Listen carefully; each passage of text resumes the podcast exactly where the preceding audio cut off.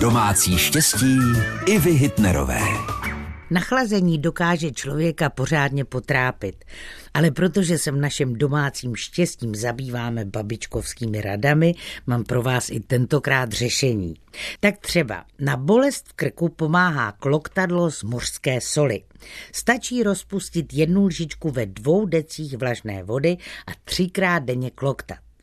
Kašel vyřeší čaj z podbělu, který usnadňuje vykašlávání, působí protizánětlivě a tlumí bolest. Jeho příprava je jednoduchá. Dvě lžičky sušeného podbělu nasypte do snídaňového hrníčku a přelíte vroucí vodou. Po deseti minutách sceďte a pijte třikrát denně. A k nachlazení patří také rýma. O té se říká, že léčená trvá týden a neléčená sedm dní.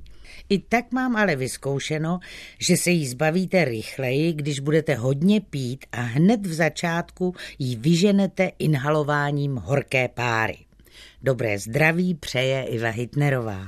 Domácí štěstí i Hitnerové, rady do domu i do života. Každý den v našem vysílání.